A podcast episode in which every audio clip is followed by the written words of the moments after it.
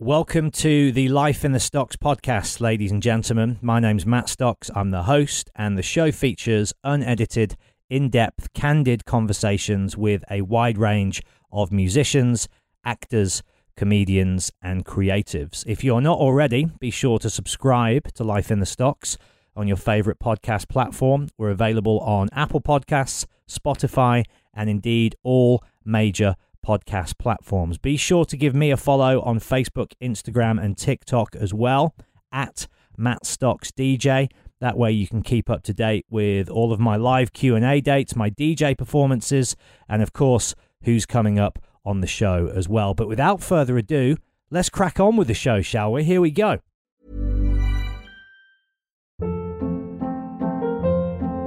Hold up. What was that? Boring. No flavor. That was as bad as those leftovers you ate all week. Keke Palmer here, and it's time to say hello to something fresh and guilt-free. Hello Fresh. Jazz up dinner with pecan-crusted chicken or garlic butter shrimp scampi. Now that's music to my mouth. Hello Fresh. Let's get this dinner party started. Discover all the delicious possibilities at hellofresh.com.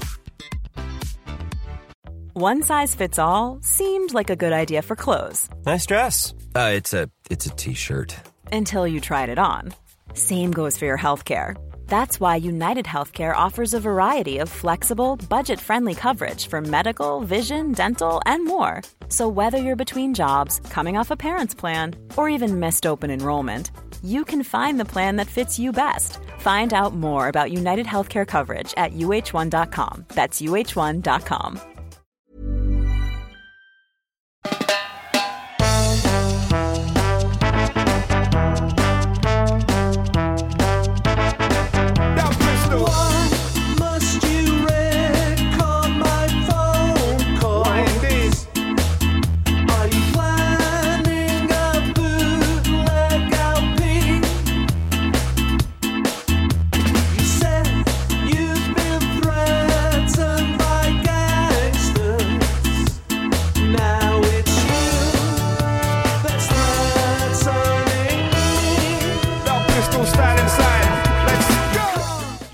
mic much when you're DJing, or do you tend to let the music do the... Uh, well, I don't just DJ. I mean, I sing in the Dub Pistols and of course. anyway. So when you're doing your DJ sets, when though? I'm DJing, no.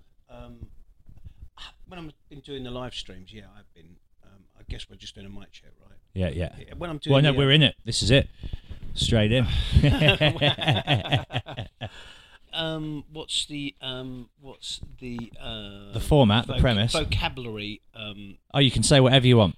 Shit, fuck, ass, cunt. Anything you want. Perfect. Yeah, it is completely free Tourette's rein. is totally doable. And uh, the more outrageous the stories, the better, Right, to be honest, Barry. Fine. No worries. Um, that's okay. And thanks for having me over, man. I really appreciate it. It's a really nice part of the country, this is as well. It's nice to just be, right now at least, out of the city. Like it feels like the party's over. There's red tape and PPE everywhere.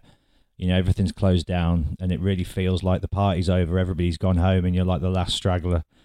That's the sort of Yeah, no, overriding I vibe. think- I think I was lucky enough to. Um, I mean, I spent most of, most of my um, adult life in West London, um, and I think moving to the countryside and um, probably saved my life um, from drink and drugs and various. Because I, you know, I think in a whole year, I think. Um, should I turn my phone? Yeah, get- would be a just get it on silent mode.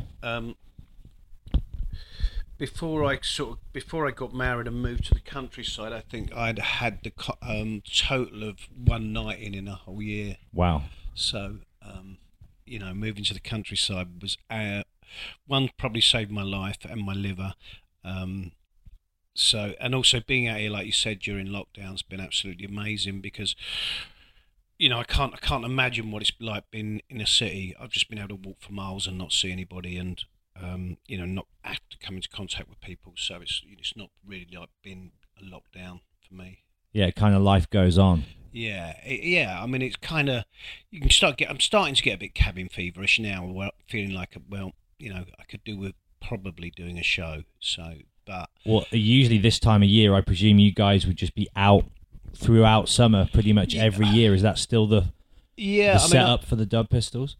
I think. Um, or have you slowed down on the no, festival well, circuit? we've had to slow down now because um, obviously uh, a year's been cancelled. But previous to that, um, we tour 11 months of the year. I normally take six weeks off or four weeks off and go to Thailand. Um, What kind of time of year is that? When's the downtime? January. January. January. And that's just full rehab, chill. It, it never used to be. It never used to be. I used to. Um, I used to go and DJ and literally would play every other day. Um, and finally, my wife said, "Look, you need. You know, we need to have a break and stop being dragged around." And I didn't really need to do it. I just.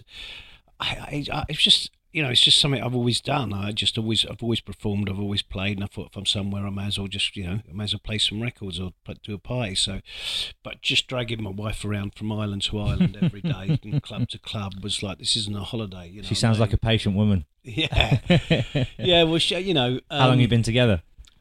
Uh, we've been married. This will be our third year. Been together about eight years. But I mean, you know, her mother was married to Marc Bolan, so Oh, wow. she comes from rock and roll royalty. Um, I bet she's got some amazing stories there. yeah, some pretty incredible. Elton John's her godfather. I mean, her mum passed away sadly quite early on um, when she was quite young. But um, I think she she went to Freddie Mercury's fiftieth um, birthday. Um, yeah, I mean that was her herself. But yeah, I think her mum had um, slept with David Bowie and shagged uh, Syd Barrett. So she, you know, yeah, she was a pretty much a, A glam queen. Yeah, she was a glam. Queen. I just met the guy who plays Elton John, Taron Egerton, in Aberystwyth last weekend. That was Re- really nice guy. Yeah, he was having like a party out in the woods for his mate's 30th and he invited us out there and we went out and I was just like it's cool that he's now obviously this internationally renowned superstar, famous actor, but he's still you know holding it down in Aberystwyth with his old school friends and I like it when you see that. Uh, yeah, I don't see. I don't see any reason to change. Do you know what I mean? I don't. I don't. Um, A lot of people that- do though, don't they? The Yeah. fame bug gets them and yeah, and they get drawn in and they move away from their friends. But I mean, I, I haven't been in the music industry for a long time. But also before that, I was uh, I was in the film business uh, as a assistant director, and most of ninety nine percent of the people I met were cool. There was only a couple of real arseholes. What did you work on during that period then? Um, God, I did everything from the Brits, uh, the Craze, um, the London Fashion Awards, um, mostly commercials, so that it because I was freelance and that gave me the um, give me enough money by doing a couple of days work a week to be a musician, so I didn't never had to be a poor musician. Nice. Do you know what I mean? So because it was quite a well paid business. and you came in through the sort of club promoting angle, right? So when you started performing in the Dub Pistols, were you at a fairly established level, or you could at least get yourself onto fairly Yeah, the, the way good the- bills? the way it started was I went to Ibiza in 1987. Um, I wanted, I wanted to like everybody, every schoolboy. I wanted to, or that in that sort of year, in those sort of days, everybody wanted to be a footballer. I wanted to be a footballer. Thought I was half decent. I wasn't really. Um, and I got an injury, and I went to Ibiza in 1987, and I took a load of pills, and I, basically never went home. Do you know what I mean? It was like, you know, oh, That was your That awakening. was that was that was it. it, it Put me in the scene was- of that yeah. year, that that summer, that time. Well, it was it was a it was a strange time because obviously it was very much in the Thatcher years. There was a, a hell of a lot of everything. You know, there was there was all the football violence. There was all the you know there was all the um. You couldn't go from city to city. Do you know what I mean? Without or area to area. You know, everything was territorial. Um, you know, so you very much grew up in your area and you stayed with your friends and you you know you would literally go to war with um, neighbours. Do you know what I mean? Like you know, neighbouring city, towns, cities, whatever.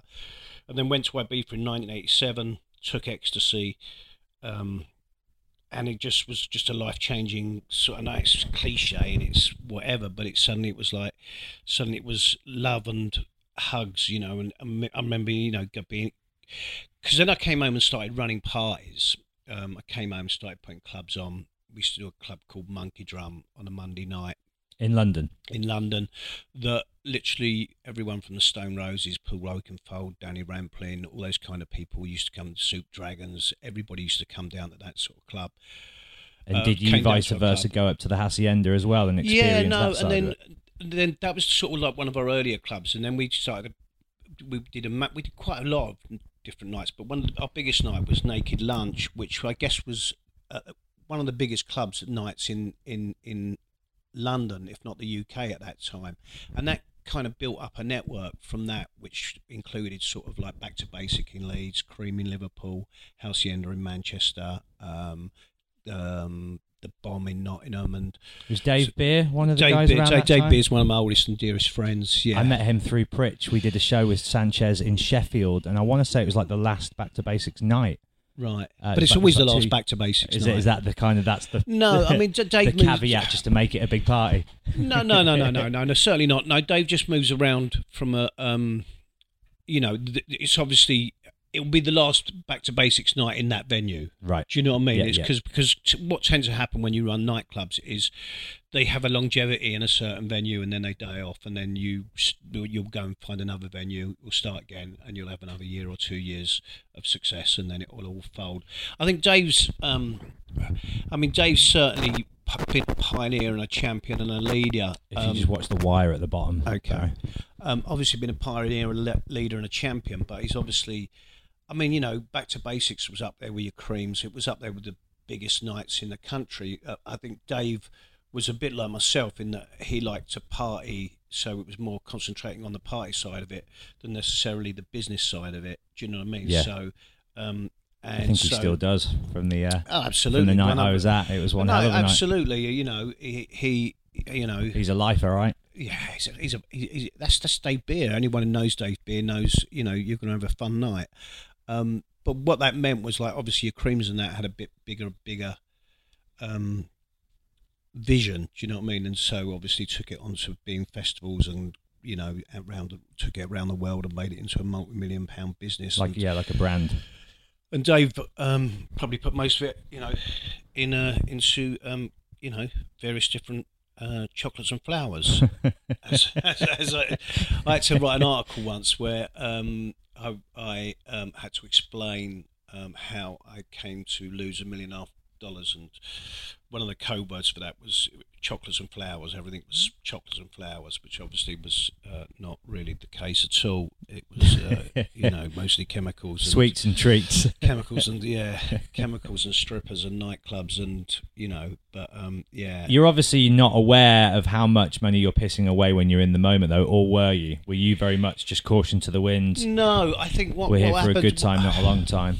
No, I mean you want there, there, there's a few different reasons. One of them, um, I like most musicians, I kind of got myself into tax troubles or, or you know, I got myself into financial troubles.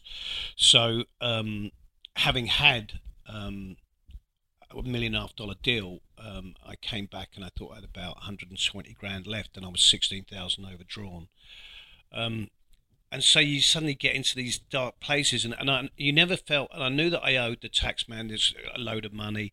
I knew that I, um, you know, there was other another thing that happened in '87, which was the the MIRAS thing. I literally just bought this flat, and um, just before I went to Ibiza, and um, the MIRAS thing came in overnight, literally, and it was only a sixty thousand pound flat, but um, overnight the interest rates went up to fifteen and a half percent. The flat dropped from sixty thousand to forty thousand, which was a lot of money at the time. Yeah. and and I just, like I said, just thought, oh fuck it, and just fucked off to Ibiza, threw the keys, and didn't bother, just knocked it. So I always knew that I couldn't actually, well, in my head, I didn't think I could actually ever own anything. I never faced up. I just buried my head in the sands and, and just went off on a bender. And so anything I ever got, it just didn't feel like it had any value. I just, anybody could have anything. Um, because I knew that if I ever owned anything, they were just going to take it off me. So Yeah. I just absolutely So that embeds everything. this very kind of, I guess, specific mindset, doesn't it? Yeah, into spunk your- everything. Yeah. get you know just do it go go big go hard and uh and I, you know i did i mean i you know i, I partied my way around the world and had the absolute time of my life i mean i'm still you know and it and it came when it came on top it came on top because in the end the, the tax people were going around to my grandmother's in two Espaces and knocking on the neighbours' doors asking if they'd seen me and i just thought i can't Bringing trouble to anymore. their door, I can't yeah. bringing you know my grandmother's certain age, and I just thought I got, I've got to deal with this, um, which if any, there's a lesson for anybody in this is is if you, when when you face up to these problems, they ain't no they ain't nowhere near as bad as you think they are. You can you can negotiate because when you haven't got anything, um, yeah, it's the best good place to negotiate. Nothing you know what I mean? It's like, Yeah. but when, and also when you face up to them, you know, the people they will deal with you. They like, like you know, the way that I I got through it was that that that my accountant had explained to the tax man that I was a recovering alcoholic and um, junkie, and that basically I'd fucked everything, and but I wanted to come back into the system, and we negotiated a deal which was you know more than reasonable, and suddenly I was in the clear. Do you know what I mean? It was suddenly I could actually be legal. I could be legit. I could be above ground. I could actually have savings. I could actually do things. Do you know what I mean? Because you'd showed that willingness to want to redeem. yeah. I, Or I- I- repay. well, I had no choice. Like I said, the grandmother came. You know, they, they, were, they were going around my grandmother's. They weren't going to give up. This was going on for like fifteen years. You know, it was like so. But but the minute I actually could legitimize myself and set up a limited company and start running things properly, then my whole life changed. You know, it was literally like you know I could save, I could get a mortgage, I could, you know, run run run run the business band as a business rather than just as a party machine. And, you know, obviously all these years later, not right now, of course, because of lockdown and COVID, but to be still in control of it. And I guess existing outside of the system, you've been one of those bands that have enjoyed such longevity. And because you've just floated just below that kind of top tier mainstream radar, right? So there's never been like you're at the top of the mountain and you can fall off. It's like you're constantly just grinding away and building organically and gradually and continually and I think I've always described ourselves as the most successfully unsuccessful band out there. you know, which is um, Yeah. Don't get me wrong. We've. I mean, my company's called "What the Fuck Could Possibly Go Wrong Limited." Do you and know that's I going to be the name of, It's- of the documentary that's, and that's the name of the documentary. incoming, right? Um, yeah. Um, but it really is the story of every band. You know, you you you you, you fly high. Um, everybody loves you, and then uh, everybody turns their back on you, and then you drop like a um, you know, like a just like a brick out of an aeroplane, basically to the floor, and then and then you sort of rebuild, and then you regroup. Most people don't get to go on. I guess. I guess if if, if, if it was a normal band structure, i.e., there was five of us that were all doing it, but it wasn't. It was kind of me, and then other people have come and gone, and blah blah blah. But it's been me, so I've just carried on going. it's a similar kind of a setup to the Asian Dub Foundation, right? Yeah, right, exactly. Yeah. Yeah, yeah, yeah. I had Steve on the show about a year or so ago. So I mean, uh, I mean, we've got to a situation now where we are. Um, it's it's more like a cult. We have a decent, you know, we have a decent, we have a cult following that's like a loyal fan base. So therefore, it doesn't really affect us if what radio or press or what everybody else is saying. We're selling out shows and doing our thing, and people, are, you know, coming. You know, we're basically surviving without the need to, you know, be promoted like a, a new up and coming band and have to have tons of money thrown at them and God knows what. You know what I mean? And tour supported and things like that. You know, we make most of our money from touring and merch. Do you know what I mean? Rather than um, record sales, which probably is the case for most bands now, I guess. Yeah. Well, I think you're one of those bands a bit like Madness as well, not musically, but well, a little bit musically, but kind of like it's fun for all the family, and the dads will then eventually become parents. Well, the, the kids will become parents, and then their kids come along. Do you feel like and see that that there's always like an influx of newer, it's, it's, younger? It's amazing. I mean, it definitely certainly different places in, in, in, in the country, but you know, like like say like Brighton, place like that, you know, where where we you know we set up Concorde and things like that. The average age is really quite young, but but it goes up, like you said. You know, I'm I'm 55 this year, so um, our audience seems to be anything from sort of like 20 to 55 yeah. plus. Do you know what I mean? But um, I mean, it's, yeah, it just amazes me that we have managed to sort of maintain and grow new fans continually. What was going on with you musically before the club scene comes into the fold? When you're a kid and you're, you know, like a young adult, what were the, the bands and the songwriters and the artists that was were inspiring you then and um, that have stayed with you? Initially, um, and which you know, and uh, quite a few of them I've got to work with, like you know, like the specials were absolutely my gods, um, you know, and, and I was lucky enough to have have Terry and Lynval join us for a period, and before um, before the specials reformed, obviously Terry played with us for like two years. He brought Lynval Lynval along. They performed with us, and that was when they decided to restart the. Um, So that was a catalyst, really, a for that. Oh, they, man. they, they've admitted that themselves. You know, they said that, which is which is you know. That's, Oh, for a fan of that band, that's like the Yeah, coolest thing you could ever So- do, right? so the specials, I guess, were you know they're they're there. Paul Weller, the Jam, obviously were absolutely massive to me. The Sex Pistols, um, That's all my stuff, man. you know. So it's, it was all that kind of thing. But I've been through so you know, having been, you know, like I said, 55 this year. I've kind of gone through through from the specials. I got into my, um, you know, to the to, to discuss, and the Clash, obviously. Yeah. Obviously, the Clash. Did you ever get to meet Joe? I never got to meet Joe. No? No, um, no. I've met Mick a few times. Um, sadly, not. Um, yeah, no, that would be uh, one I would definitely love to have, you know, been able to tick off and say yes. Um, so yeah, I mean, it was listening to bands like the Clash, the Specials, and because they had a reggae influence, and that kind of took me down into discovering more and more sort of like you know my sort of roots and the Jamaican sound and things like that as well. But then I went through the, the hip hop years, I went through the jazz funk years. That's why I- that's all in the Dub you know, I- Pistols. I, went, I went through cocktail. the sort of indie rock years. Um, obviously, like you know, your your your um, Stone Roses, Primal Scream, um, um, Happy Mondays. You, the reason, the first reason I ever started a band was because of um, having watched the Happy Mondays enough times. Um, I thought, well, and how uh, loose uh, they were in and the how loose days. they were. Be you know, yeah, I could just do that. thought, um, well, if they can do it, then I can do it, and I, and, and that's exactly what happened because I just wanted to be the highest person in the building and thought that would be the projection for the performance. Do you know what I mean? And generally, I was. Would probably pass out after about three songs and get carted off. Do you know what I mean? But um, that's kind of where it started, and that was the sort of inspiration for, for giving the confidence to think, all right, I'm going to start a band. How did the Geffen deal come about?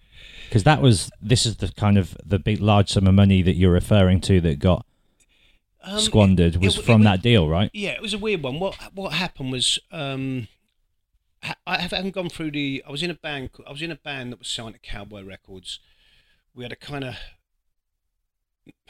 semi-hit with a track with our Wooden Tops cover called Why Why Why. Um, that kind of fell apart, and I just started doing. Um, suddenly, and I got bored of, of house music at the time. The way it was, it was all becoming very cheesy and very obvious and very poppy. And the big beat scene started. I guess it was trip hoppy then, Amel House, whatever you want to call it. Um, and so Wall of Sound label was there, and I just started making like breakbeat records, which were like more like DJ cannon fodder for me to to um, Get the party out- started, right? out with. Yeah, Yeah. absolutely. It was never it was never supposed to be a band. It was never supposed to be a album project. I made a couple of singles. Um, I remember the first first track I made.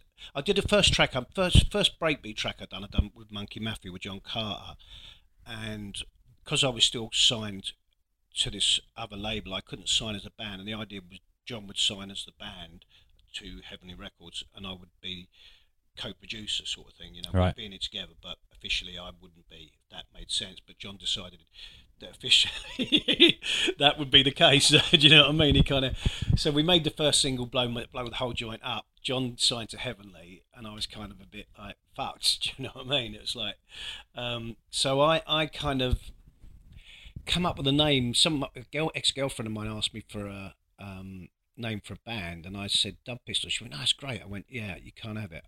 Um, so I just you come up with the name before I come up with the concept.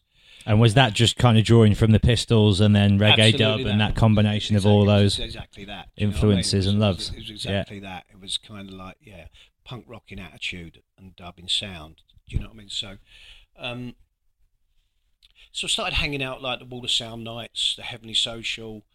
Um, did a couple of tracks with um, Keith Tenniswood, uh, Andy Weatherall's partner at um, Sabresonic.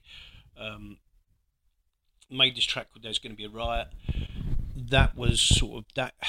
When I first played it to the record company, they, they thought it was the worst record they'd ever heard. That was the Um, quote. Sony, yeah, it was like that. But they didn't call. They didn't call me for like uh, two or three weeks, and they they said. Uh, so I thought, and as it was because of the fallout with Jon, and that was kind of a bit screwed in the head anyway at the time, and um, and I, I phoned them up because I hadn't heard from them, and because they gave me five hundred pound to make this demo, and I kind of phoned them up, and went, um, "What do you think of the record?" They- she went um, a bit quiet. She went, "Oh, "Shit." she went, uh, um, "This is a girl called Vanessa Rand, who's married to Tom from the Chemical Brothers." Um, so I said to her, um, "She went, I think it's the, I think it's the worst record I've ever heard." Um, so I kind of went. She said, "I think you better come in and see us." Do you know what I mean? So I kind of. It took about two weeks before the meeting happened, but I, I put the um put the phone down. I was like I said, and I was a bit insecure at the time anyway, to say the least. Do you know what I mean? Well, you know, drug psychosis and paranoias and come downs and God knows what. And Were you and running remember- around a lot of that time as like you know a madman? Yeah, yeah, yeah. out of his mind. Because I, cause, cause I was running clubs and things. So Yeah. I was always at Very little at- sleep. I was always at a party. Um, yeah, I was out seven nights a week, like I said. You know, um, I remember going. I, so I was going playing it to people, and I was going. It's, not the worst record you've ever heard, have you? Do you know what I mean? It can't. It can't be that. Do you know what I mean? So, it, two weeks went by. I went in. I went in to cut a long story. To cut a long story short, I went in and I said, "Well, play me the record." So they played the record, and um, it, they basically what they'd been listening to was the digidump from the sampler, which was on the front. Which obviously, um, for those who don't know, is like a, it, it, it's like sounds like an old fax machine. Mhm. Do you know what I mean? It's like uh, it's like, well, that's not the record. And I fast forwarded it and played it to them, and they loved it. Do you know what I mean? Once they got to loved it. yeah. Once they finally got to it, and NME made it single of the week. Steve Lamacq championed it all over Radio One, and that was kind of it. We were off. Do you know what I mean? It was like you know, suddenly we were Talk about a turnaround. yeah, suddenly we were, we were flying, and then we had a um, then we had a hit with sort of again another minor hit, but it was the one and only track that we got playlisted on Radio One, which was um, Cyclone. Um, And that's the tune that wound up later on in the Tony, Hawk Hawk's, video yeah, game, isn't it? Yeah, which Because they were huge, and so many kids like at that time, because that was around my age when I was coming up. That was our introduction to so many different bands and well, that sounds. was our and- biggest marketing tool. I think it was bigger than anything else. That was that was really what launched our career. I mean, what happened after Cyclone? Then the record label said, "We want you to make an album," but we didn't really have an album, so we just cobbled a load of songs together and finished it. Is that what became Point Blank? That's that was what came point blank. And when we'd finished it, the big beat scene um, was a bit like I guess like the uh, dubstep scene in, in terms of that. Obviously, dubstep was later, but it had gone. It created very fast a hell of a lot of big stars. You know, Chemical Brothers, Fat Boy, Propellerheads. Um, the, the- the list can just go on and on. Do you know what I mean? There was like a hell of a lot of big acts. Well, it was pop music, wasn't it? It became Yeah, like the became chart pop. stuff. It was kind of so that blew up, and then just as um, our album was due to come out in typical Dub Pistol style, there was this massive backlash against the, the whole sound and the whole scene. And um, what I think- because it was successful? but yeah, yeah, just like anything like dubstep, suddenly it's just like suddenly it's not cool to be into it anymore. do you Yeah, know what I yeah. mean? That's such a British thing, isn't it? uh, very British, very, very, very British. Um, so Don't be successful. Yeah, yeah. Struggle your whole life. That's it. keep the- your credibility. Well, what they what they do in England is they, they tend to build you up, beat you down, and then just try and give you another lift up so they knock you down again. Do you Yeah. know what I mean? It's Yeah, like, yeah. You know that's that's And that's the, the same the now. British way. isn't yeah, it? that's Yeah. the British way. Um, and and um, so just as our record was about to come out, just as it was coming out, um, I remember an NME review, and I remember it really well. And um, they called us, they called me the sound of Norman's sweaty jockstrap. Do you know what I mean? No, it was like, and it was like, um, and the record label, and and so so the whole thing sort of bombed. And the Do you rec- think that's because of a snobbery towards working class music within the music press as well? I don't. Did you come up against that then? I, I really I don't know. I mean, I've never really looked at it like that. Do you know? I've never really thought of it. I've never thought along on those angles. Was it because of my background? Do you know what I mean? I just kind of thought it was just part and parcel of You the, scene, the scene's done. Yeah, Do you know what I mean? It's like, but luck, but luckily enough, but luckily enough, there was a guy called Gary Richards, um, who ha- who had a record label um, that had Crystal Method etc. on it in America, and he absolutely loved the record, and he was he'd started a label with A and M, and he loved it and wanted us to sign to America. So our record label said, "Look, you're done here. You know what I mean? This is just not going to happen. Um, we suggest you go and do that." And that's what happened. We went to America. We started doing really well in America. Um, so, right out the um, gate. Pardon? Right out the straight gate. Out, straight off the bat, Cyclone was all over the radio. Um, we were we were touring non-stop. Everything was going absolutely fa- fantastic. First album was absolutely flying, and then A and M went broke. Do you know what I mean? So that was kind of that was that. Do you know what I mean? When like typical dubstep, and then so they that that that that that happened, and then we I sort of came home from America, and we were told to start working on another record, which we did, and because of America, like Point Blank was more of a DJ led beats thing. Yeah. On the second album, we started working on more song based sort of like, and like an album, right, and which right, has a, it a story yeah, a- exactly, exactly that. And we did a track with um, Planet, a guy called Planet Asia, um, the Jordan Jordan Schur, um, and Jimmy Iovine. Jimmy Iovine, um, and he and he phoned he, our manager at the time, Richard Bishop, was going into a meeting about Crystal Method, and Jimmy Iovine was playing this record um, that we'd done with Planet Asia, and um, he goes, he was he said to our manager, "Listen to this record. It's the best record I've heard in like 10, 15 years." Blah. It's some band called the Dub Pistols, and Richard Bishop went, um, "Where's the Dub Pistols? I managed them." Do you know what I mean? He went, "Really?" He went, "Yeah." He went, and literally within two days, I went out and signed a million and a half dollar deal. At the time, I was absolutely on my ass. Do you know what I mean? It was like, what the fuck? Do you know what I mean? I, I literally like, you know, I, I had an old Ford Capri that just, the doors were stuck together. I used to climb out the window. It was just like, you know, life was You're pretty down on your luck. down, yeah. really down again. Um, do you know what I mean? And, and and then suddenly, next thing I know, And he I was signing up everybody then, right? Was this that kind of like golden age of Interscope? yeah, so it was around yeah, that time. Exactly that. It was exactly that. And he'd been given Geffen Records, and we were their number one priority, and we just and they throw a shitload of money at us, and it was like, and we had four fantastic years of going and doing the Vans Warp Tour and touring Oh, you did the warp, did you? Did Amazing. Tour, What year did you do that? I can't even remember because I uh, my memory's so poor; it all just blurs into it. Did you go over mess. well? Yeah, it went Yeah. an absolute storm. I mean, it, you know, things were fly, things are absolutely flying for us in America. It was going, it couldn't have been gone any better, you know. And I, and I, having been someone, I've never ever thought you you made it or done well, having having failed so many times. You know, I mean, I've never been someone who actually believed that we'd ever made it. And I remember that just a couple of days before our album was due to release, um, the, the second one, Six Million Ways to Live, it was number two in the billboards. We were like, we're on front cover of every major magazine. We We're all over the radio. Everything was going absolutely fine. Um, and, and for the first time in my life, I remember just thinking to myself, cracked it.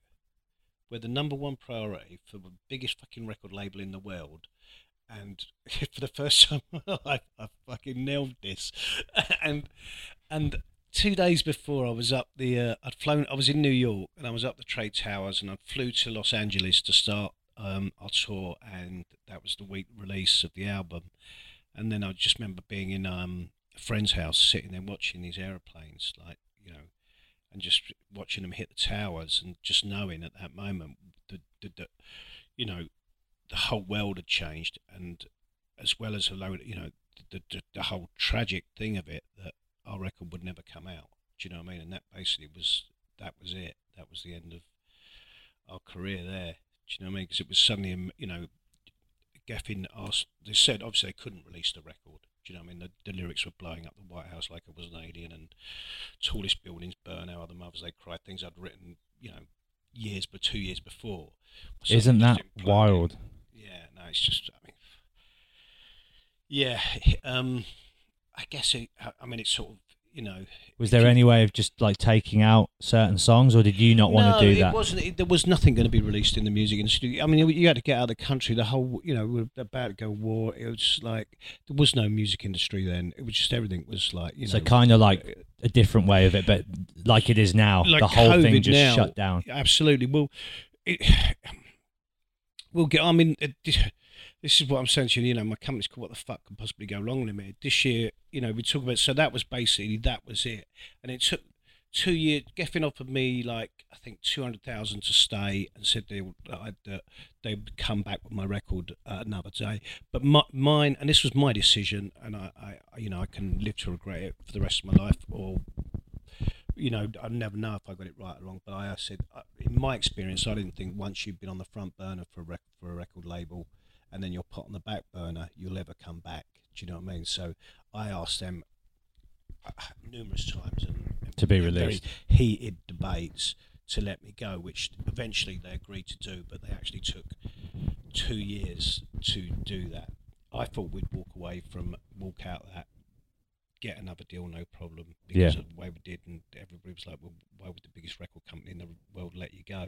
Do you know what I mean? So it was like, Could you not make another album as well because you were contracted to them that. for the one you'd done? It was exactly that. So that I mean that happened, and it's kind of weird, like you say, now that that that happened then, and I actually think this year I thought stupidly again with the festival and everything going well, and with the touring that we had lined up.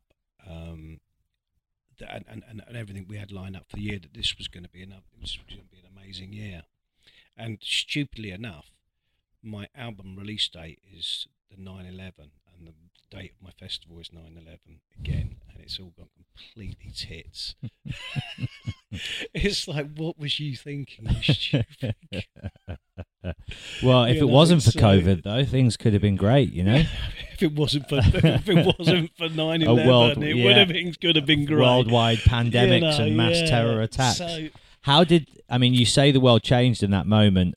What were the the direct effects that you witnessed well, I mean as a kind of an Englishman in that country at that Well, time? I, I mean,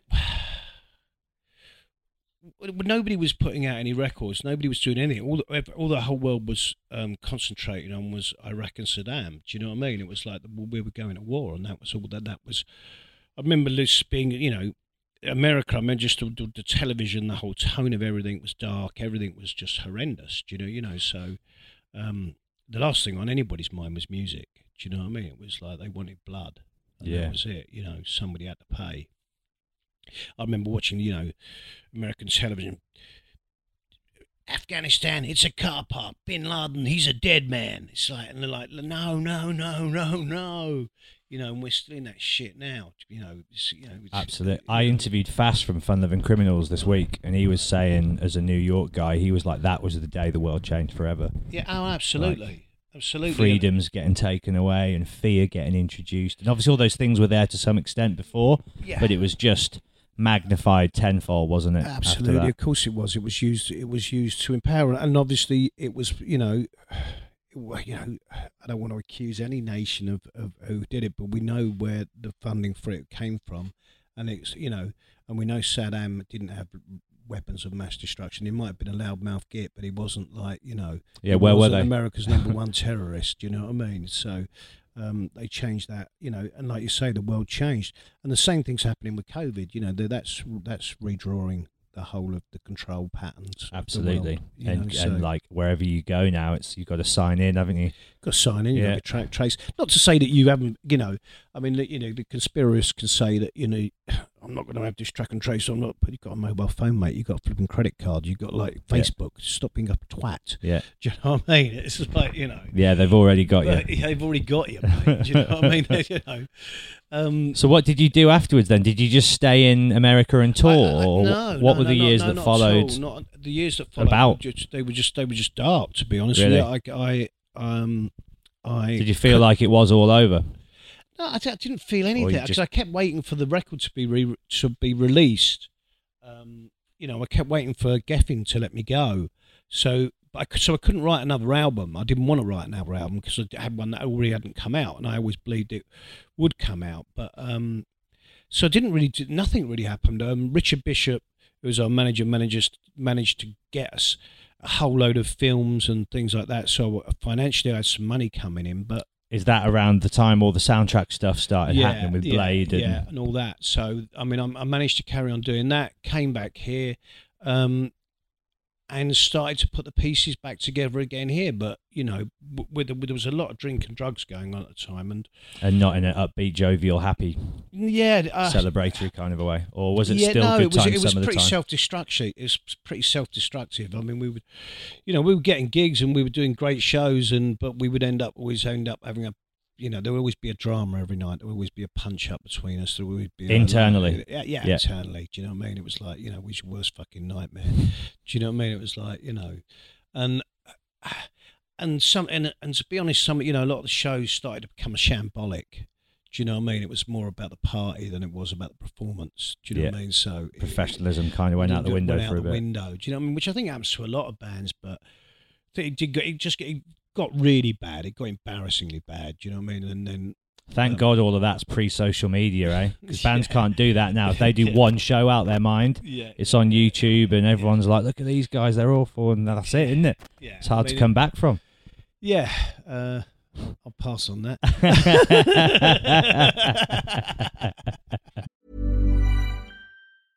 Ryan Reynolds here from Mint Mobile. With the price of just about everything going up during inflation, we thought we'd bring our prices down. So to help us, we brought in a reverse auctioneer, which is apparently a thing.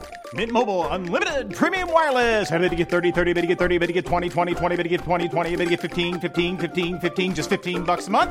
So, Give it a try at mintmobile.com slash switch. $45 upfront for three months plus taxes and fees. Promo rate for new customers for limited time. Unlimited more than 40 gigabytes per month. Slows. Full terms at mintmobile.com.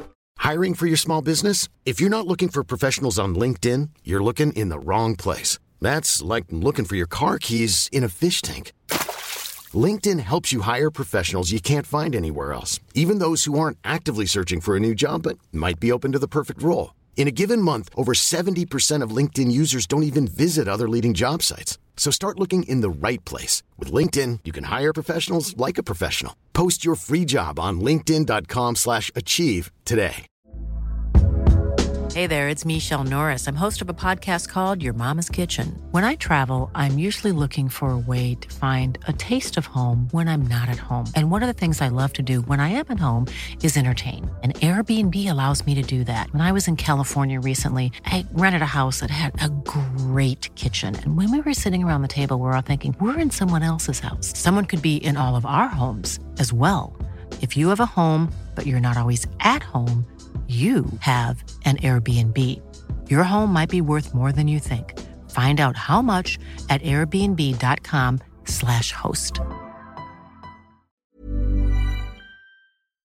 How was America though? I mean, you must have had some great times out there playing shows and exploring the country, and and how was partying out there compared to the UK club scene? Like, what was their nightlife like? Was it ecstasy fuel? Was it a different no, drug? it Was wasn't. It was. It was. It was. Cocaine was more their drug. There wasn't really like a club scene like there. There was, you know, electronic music hadn't really blown up there. Even though, you know, it was Chicago house, Detroit techno, etc., etc., etc. You know, New York disco and God knows what. You know, and all the house legends and, like I say, well, most of the gods of. And, and pioneers of electronic music came from American. America. It was never really an American thing.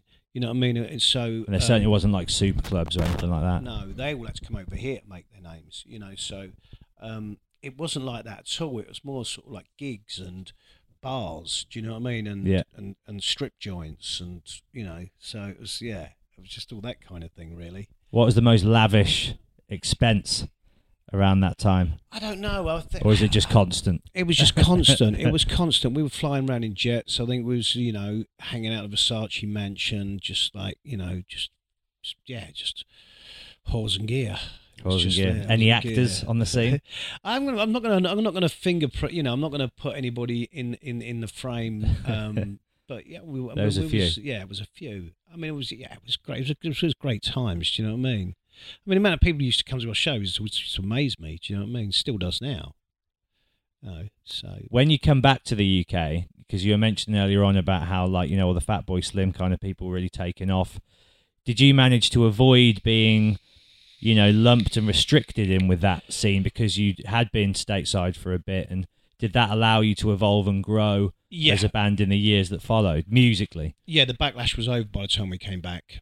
Do you know what I mean? So, and, and we'd totally changed it in sound and it, look and everything of the band had changed. You know what I mean? It was like a song based, orientated um, band then. So it yeah, it was suddenly. I'm not saying like um, we, we we were free of the. Um, I mean, I used to everywhere I used to go, people like would still be into their breakbeat. Do you know what I mean? It was like, why are you only playing the bigger of the breaks? I don't. Not doing that anymore. Do you know what I mean? It's like you know, and people always remember you for that kind of one sound or one record. But it was like we'd moved on, and luckily enough now, obviously, um, eight albums later, people kind of understand that we go or I go wherever we want to go. Do you know what I mean? It's like that's the way it is, and people now can see that over a, a period of time. Do you know what I mean? But I think if you've just made one record, then people just want one sound. Of course, or even when you've got one hit and one song that's like the song that defines yeah, I you. guess again, luckily, not having hits is. yeah, that's it. Yeah. Just loads of like consistently good. I yeah, I kind of know this one. Yeah, it's good. How did Terry Hall come into the for like the picture, and did he Um, offer you friendship and advice through that kind of stalling? Not crumbling? really. I was surprised that he ever he he um, stayed, um, did as many shows as he did with us because, um, but he'd seen it all before with the specials. Do you know what I mean? So Terry's got a really dry sense of humour. He's a really You can see that even on stage. He's a He's fantastic character. Dry and sardonic in these. Yeah, Yeah, yeah, and he's seen it all before. Do you know what I mean? Our our, our childish um, uh, behaviour was nothing new to him. Do you know what I mean? It was like you know, uh, Johnny being dragged out of hotels handcuffed was like you know just roll of the eyes really. yeah. Um, no, he never really offered us any advice. He, he, he- like I said, it was just an honour to work with him, and and it obviously sort of gave us a massive kudos. Do you know what I mean? Yeah. But the problem is, well, well, Terry would only do like two songs with us, and they'd be generally towards the end of the set. So halfway, you know, for most of the show, people were shouting, "Where the fucking hell's Terry? Where's Terry?" Do you know what I mean? It was just Terry All fans had turned Yeah, up yeah, to yeah, see the band. Yeah. Do you know what I mean? But you know, um, But hopefully you're winning them over in the process. Yeah, like- after three songs, they're tired of screaming, so they go, "Fine, we'll get into it. Get into We've it, paid." Yeah, yeah. And then the third record, he's on quite a few tracks, isn't he? Like the Peaches Speak- cover, Rapture. Speak, speakers and tweeters. Yeah. Yeah. that's when he really sort of. That's when he really sort of came in. Obviously, we did Problem Is on um on Six Million Ways to Live, but then then yeah, we did Rapture and. But again, that was kind of like more. Uh, I think that come from some sort of branded gig that we got that wanted us to do. I think it was Rizla or something wanted us to do some shows together and they wanted artists to do covers of other artists so that's why we did those songs do you know mean? that's why we did rapture and Yeah, yeah. things like that Peaches. so yeah peaches so that um it was part of a project. Do you know what I mean? It wasn't kind of a um, and we just I just thought we just thought Rapture would work really well for Terry just just because of his sort of melancholy voice. Do you know what I mean? It was just such yeah, a well, I guess that was one of those twist first on it. punk new wave songs to incorporate rap and hip hop Yeah, absolutely into it, wasn't it? Yeah, absolutely. So it was yeah, no, it was it was you know awesome. I mean, I've got nothing but love for Terry, nothing but love for Lynval um, and and Horace. You know, I think they're fantastic guys. You've worked with loads of amazing people. Like Rodney P's been on so many tracks as well.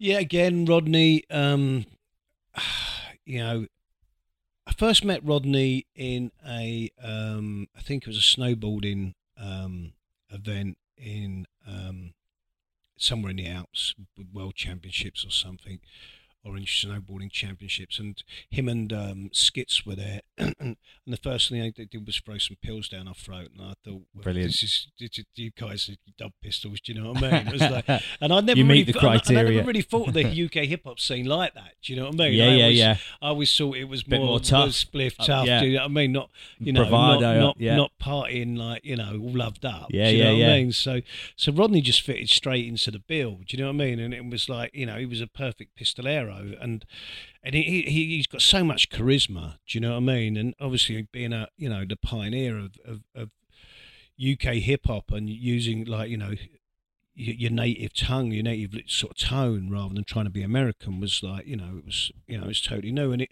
and we he just you know he's he, he was you know he, he's one of my best friends now today. Do you know still to this you know we speak every week. Um, you know he came and sung, sung Mucky Weekend at my wedding. Um, Amazing. you know it's just like yeah, He a- just stylistically seemed to fit in so well with the sound. Yeah, no, as it well. was, it was perfect. It was a perfect timing for us to, to, to get him on board. And, and, and, you know, at that time, as you can see, like you know, the lineup having Terry Hall and I was checking that out. and Rodney P. um, all in one band was pretty much pretty It's unique. a proper gang, yeah, it? was a crew. Do you know Yeah. what I mean? So you know, you had London Posse, you had the Specials, and you had Dub Pistols all in, in one sort of super group ish. Not so super, but a group.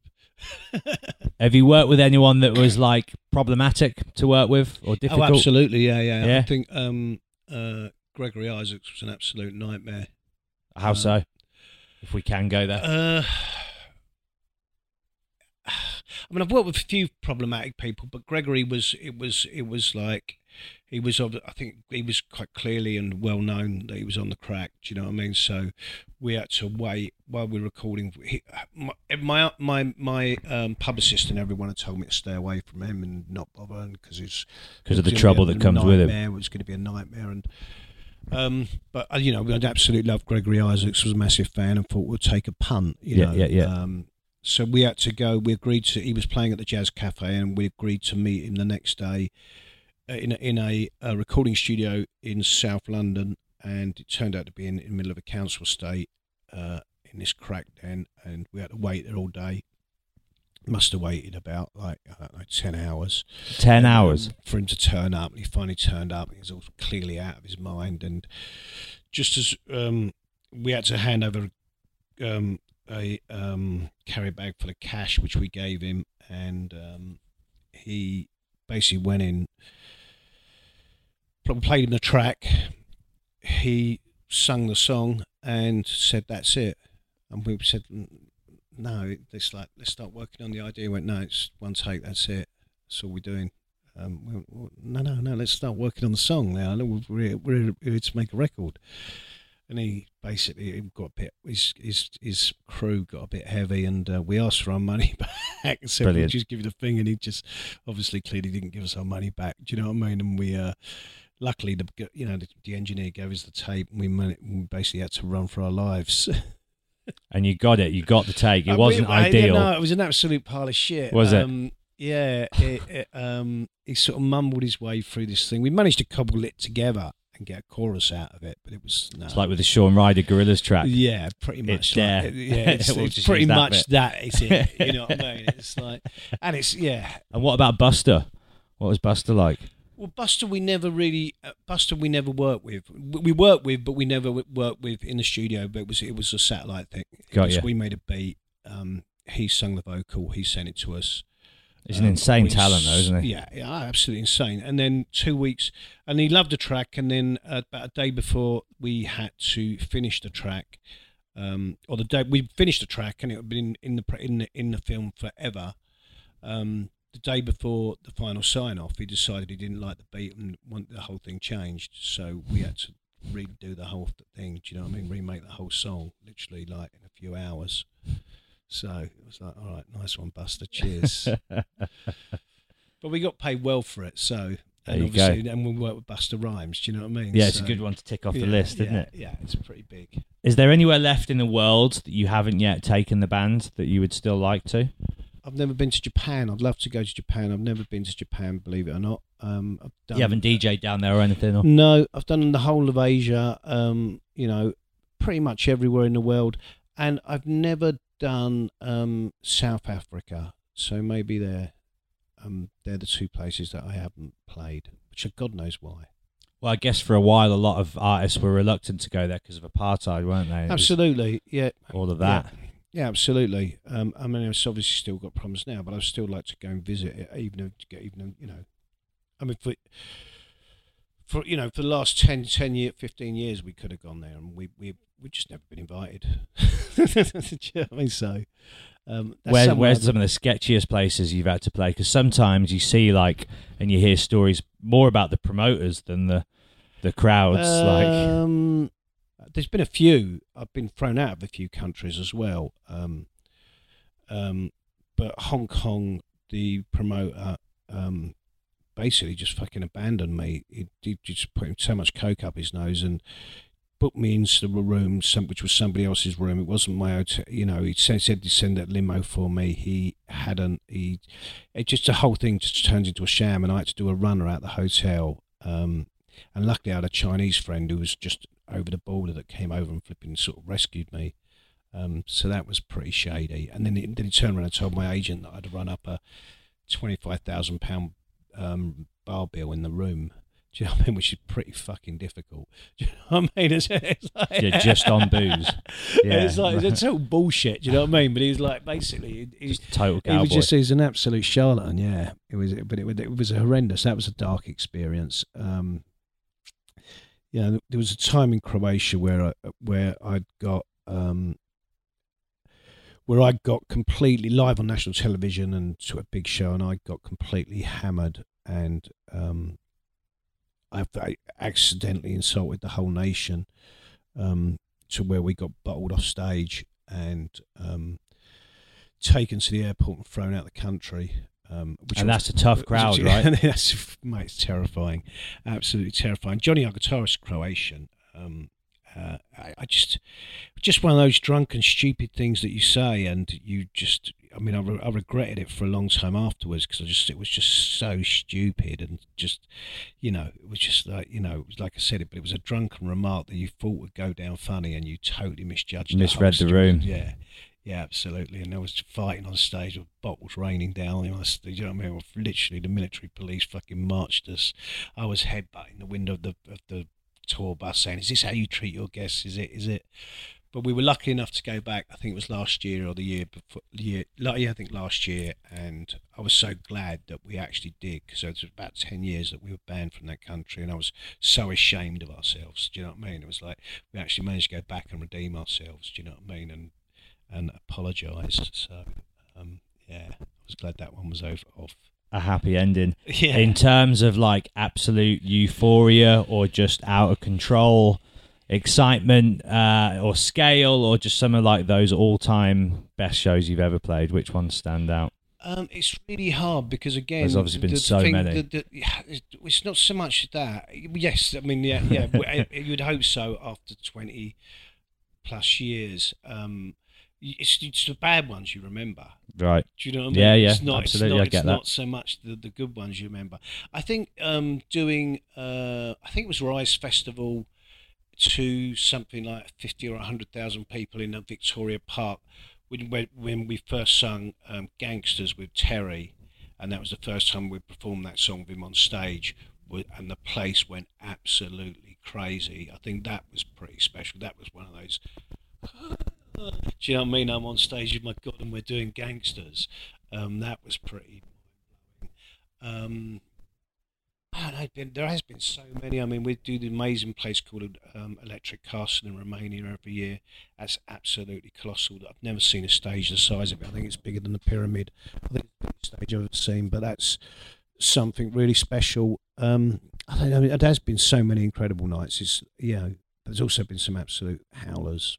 There's a lot of it in the film. Yeah.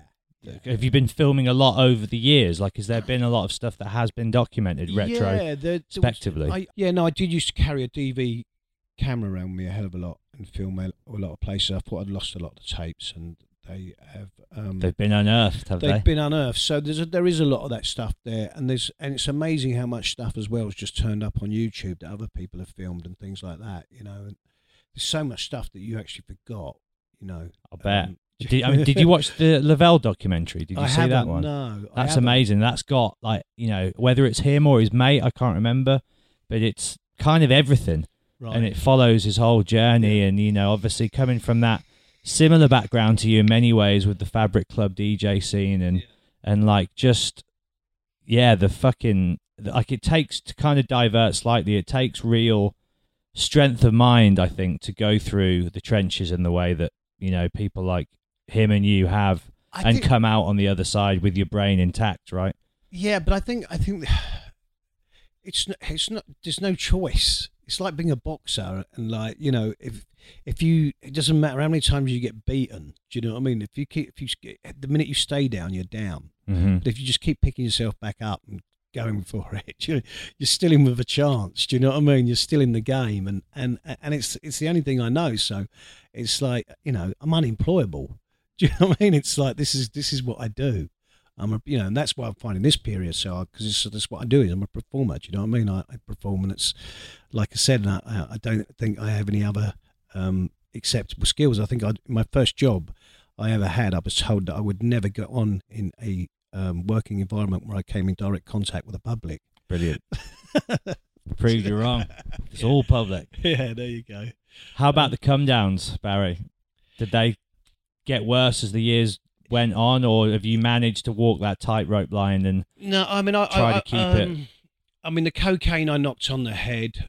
Um, it, it was getting out of control anyway. Anyway, I wasn't enjoying myself. I mean, apart from being bloody expensive, um, I had an. It was down to my wife really. There was a night. Um, was at the Concorde Two, and I had a meltdown. Um, and I was at the top of the stairs there where they were trying to drag me out, and I was like, "These are my people," and like you know, it was, and it was just, it was just, a- just a, a total cocaine psychosis meltdown, and yeah? and the wife just said, "That's it." It's, she wasn't my wife at the time. She just, just said, "It's up to you, coke or me." And and, and like and anyway, I, I, I kind of like I said, wasn't enjoying it anymore. Do you know what I mean? It was like it was it was I was it was becoming too. It was too many times when I was not. I was having a bad time. And if you were on stage or if you were DJing and something went wrong, then it went hor- horribly wrong. Do you know what I mean? It completely went tits up, and you know, and then suddenly that ah, you know, that psycho psychotic coked up maniac. Do you know what I mean? And, and and I wasn't, you know, so I don't I don't miss that at all. Do you know what I mean? I was, you know, I mean, pills being loved up, no problem. Problem is now, like you say, the come down. We got so busy that I can't. I don't. I can't be up. I can't be partying twenty four seven. Where because we've got to be at the airport or we've got to be somewhere else or we've got to be here. Whereas before it was like You're on the move I was just constantly, yeah. yeah. So it was like you know I haven't got time. Didn't don't have time for a come down. And I and, and now like you say yeah the come downs if you do get off your nut just take forever and get harder. Do you know what I mean? So I just you just kind of naturally grow out of it. Yeah. Do you know and I I, mean? think some people do it earlier, some people do it later. Yeah, I was later. You've, you've obviously had your, I your fair share, right? Yeah, uh, you know, I don't regret none of it. I think I would be a lot wealthier had I not. Um, Muzik magazine, when it was about, they used to give an award out called Caner of the Year. Um, Brandon Block had won it, Dave Beer won it, um, and they they the they the very last year it was they gave it to me, and I just said I didn't wouldn't accept it, and not because I, I just didn't want to be responsible. Um, to to be an influence in anybody else taking drugs, having lost so many friends. You know, Have you lost a lot, have you? Yeah, yeah. uh, You know, um, through ODs and you know what I mean, and what have you. Yeah. So I just didn't want to be responsible for you know, and, and an addiction, obviously. Yeah. I just didn't want somebody else to to, to to take a drug because I might have influenced them to do that. Do you know what I mean? Even though clearly I probably have, and um, some of our songs would suggest that. Um, Well, it's I- a choice, isn't it? And I think what you're saying there is it doesn't necessarily work for everybody. It's it's worked for me. I've chosen to do it. I've had good experiences from it, but I've also had bad. And I would never say to anybody else you should definitely do it. It's like probably don't, but No, and and you know, I mean, like I said, yeah, I mean, I've lost a few friends through ODs. Um, you know, seen a hell of a lot of horrible things through addiction. Um, and then so I just, you know, like I said, I wouldn't want to be responsible for someone going down that path. I've had some fantastic times, and then I've had some really dark times through it. So will some of those stories be in the yeah, I mean, it's The all there. I mean, it's it's a very much, uh, it's it's very much, um, you know, it's just an honest take on what happened. Do you know what I mean? And, and what is happening? Because you know, just as you think we're about to sail off into the sunset, suddenly 2020's made it a whole different ending again. Do you know what I was, mean? was the film going to be coming out this year? yeah, was it? And- yeah, everything was going to come out again. Everything it's all rests on the ending, doesn't it? saying. Story like that. It's like just as you think there's going to be a happy ending, there isn't. yeah, yeah, yeah. So it will, it will continue being sort of, I guess, updated into yeah, we, we, we might as well take 2021 this with it. It's got to be. Yeah. Well, you need a happy ending, don't you? Well, it's not going to have one. That's So, life. As you're kicking the balls for you, you know. Mate, I've really enjoyed chatting to you today. Yeah, no, it's been It's been great. mate. And Great. Uh, when things are, you know, up and running again, I'd love to come down and, and see you do your thing, Yeah, no, but honestly, um, either at a festival or a club show or. you're welcome to any show. You're welcome to any of our um, rider that you would like. And, uh, Lovely. yeah, and be, it'd be great to see you somewhere, mate, in a field or, a, or in a club or a venue, whatever. Nice. Thank you for having me. My pleasure, man. Thanks a lot. Peace, I'm out, you know it go. I'm standing at the door of the club, rep smelling like a pub, getting VIP love, cause the people know my name. There's cocaine running around in my brain, so I chat to everybody, the cocaine's to blame. The chick that I'm with is a dime, she looks flames, but I really don't remember her name, so hey ho. The party's in the VIP, you wanna go? I got a little hydro weed, you wanna roll?